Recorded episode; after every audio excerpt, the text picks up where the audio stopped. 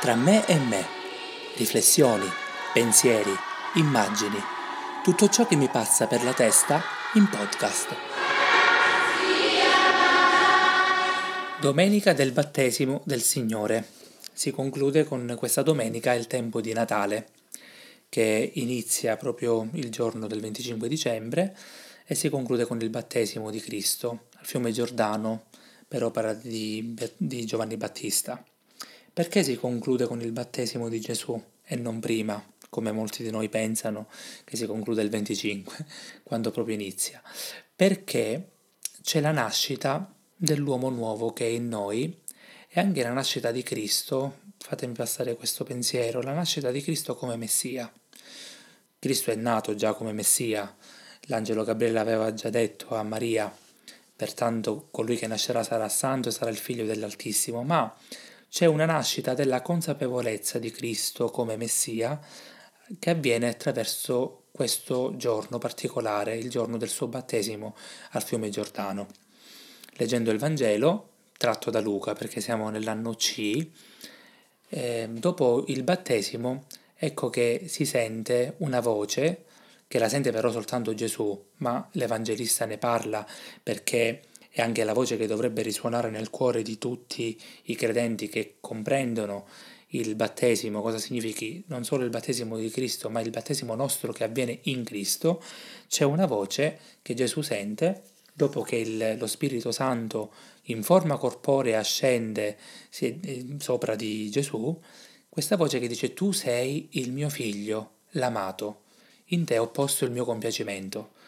Spesso mi piace un po' rivedere queste parole perché in questa forma molto poetica, bella, mh, mm, si perde però il senso più profondo se leggessimo tu sei mio figlio, io ti amo, mi piaci così come sei.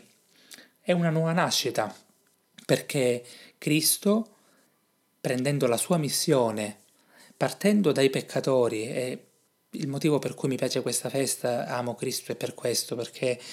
al di là dei proclami,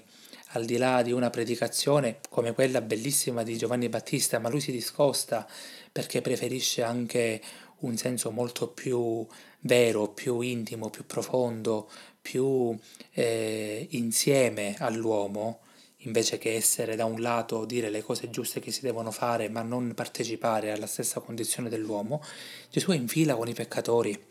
Gesù non eh, eh, schifa, tra virgolette, fatemi passare il termine, eh, l'essere accomunato a loro, anzi nell'essere anche in fila, il non sgomitare dicendo io sono il figlio di Dio, toglietevi perché sono migliore di voi, anzi, lui in questo silenzio profondo, in questa preghiera che lo accompagna, e che l'ho accompagnato per 30 anni, non dimentichiamo questo perché il versetto dopo, eh, quelli che vengono proclamati non si leggono oggi, però il versetto dopo, se non sbaglio il capitolo terzo, il versetto 23, si dice che Gesù avesse circa 30 anni quando ha iniziato il suo ministero e poi chiama i suoi discepoli, poi inizia a fare quello che noi conosciamo, no? il cammino verso Gerusalemme che nel Vangelo secondo Luca è unico e quindi indica tutta la, eh, l'azione, la missione di Gesù come un unico cammino dal considerarsi Messia fino all'essere il Messia sulla croce. Gesù sente questa voce, tu sei il mio figlio, il figlio mio, che come ben sappiamo eh, è anche la voce che Abramo sentì Prendi tuo figlio, il tuo unico figlio, colui che ami, Isacco, e offrimelo. Gesù si sente come l'unico figlio di Dio, l'amato,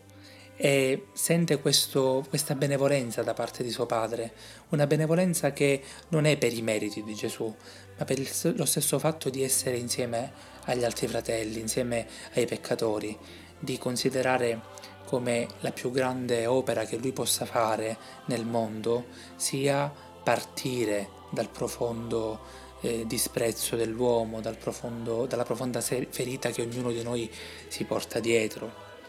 da questo senso di rinnovamento, di volontà di cambiare, di essere importanti per qualcuno.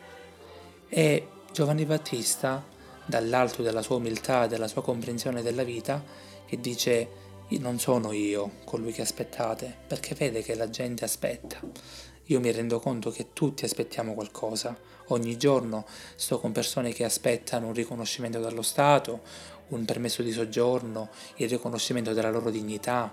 come tante altre persone riconos- aspettano un riconoscimento della, di, di, quello che valgono, eh, magari fanno di tutto per eh, apparire quello che non sono, ma per essere riconosciuti. Invece Giovanni Battista riconosce di non essere colui che gli altri aspettano, ma di essere soltanto un amico dello sposo, qualcuno che porta ognuno a considerare, a comprendere personalmente quello che deve fare, quello che deve riscoprire, quello che deve essere. E Gesù non fa altro che confermare questo,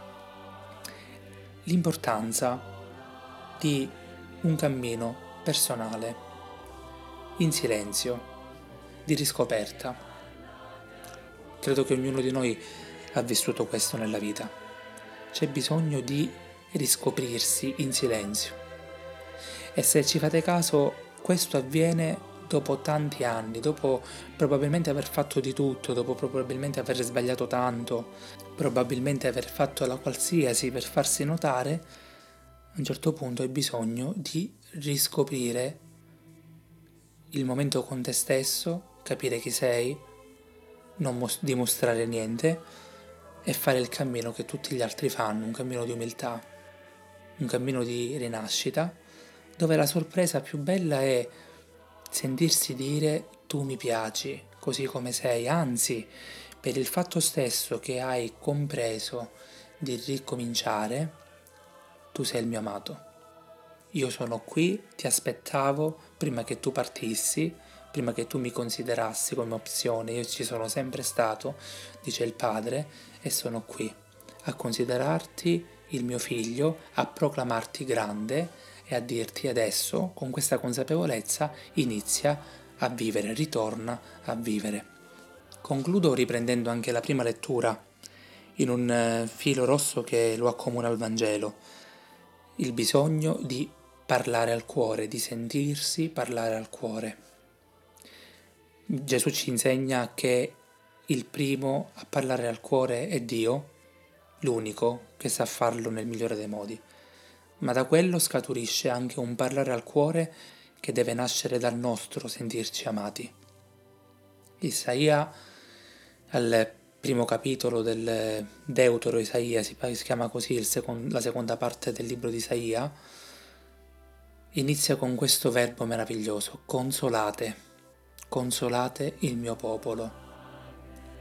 Parlate al cuore di Gerusalemme e gridatele che la sua tribolazione è compiuta, la sua colpa è scontata, perché ha ricevuto dalla mano del Signore il doppio per tutti i suoi peccati. Consolarci non è soltanto un'aspirazione, ma è un dovere. Non soltanto la consolazione per se stessi, ma la, la consolazione tra noi. Una consolazione che viene e dalla certezza di essere amati da Dio, di essere piaciuti così come siamo, di non dimostrare niente a nessuno, ma da questa forza interiore, da questa so- solitudine con Dio solo, poi nasce la fraternità. Una fraternità che non si basa sul compiacimento dell'altro, sul, sulla conferma che l'altro ti dà, sei bravo, sei bello, sei capace, sei ricco, ma da un senso di liberazione e di libertà che nasce quando tu ti senti riscattato, quando ti, eh, ti si toglie questo senso di colpa, il senso di debito che hai nei confronti del mondo, di essere sbagliato. E c'è questa parola bellissima che viene al tuo cuore e ti dice non ti preoccupare, io parlo al tuo cuore dicendoti che ho pagato il doppio per i tuoi peccati, ti ho pulito tutto, ti ho rifatto nuovo, ma adesso ricomincia a vivere. Credo che il senso del battesimo di Gesù sia questo, il, l'immergersi in un amore più grande del nostro, il considerare anche il peccato il punto di partenza per una vita nuova, il camminare insieme agli altri, mettersi in fila agli altri considerandoli non peggiori ma uguali. Capire che ognuno ha una lotta che combatte ogni giorno, ma da quella lotta, prima personalmente, ci si sente amati, ci si sente voluti bene per quello che siamo. Ci si, si sente questa profonda voce che dice tu sei mio figlio, ricordati che anche se sbagli e fai il, il peggiore del, del, male, io sono tuo padre e ti aspetto per, da sempre e per sempre. Ma da questo poi nasce la volontà, il bisogno e la missione di consolare. Consolare vuol dire questo, no? Cum solere. Già solere significa eh, confortarsi, ma con, insieme, consolare, confortiamoci insieme abbracciamoci, vogliamoci bene per quello che siamo, rialziamoci partendo da questa certezza, non c'è nessun male che sia così grande da oscurare l'amore. Non c'è nessun peccato che Dio non possa togliere, che non possa pulire, che non possa rinnovare e non c'è nessun debito che Lui non possa pagare non una volta, due volte per farci capire che è giunto il momento di ricominciare. Alla prossima, come sempre scusate gli errori eh, di ripetizione oppure eh, acustici, ma volevo soltanto condividere questo con voi. Iscrivetevi al canale mm, su Anchor FM al nome di podcast tra me e me oppure potete ascoltarmi tra poco su podcast della Apple, su Google Podcast e su Spotify. Un bacio a tutti, ciao!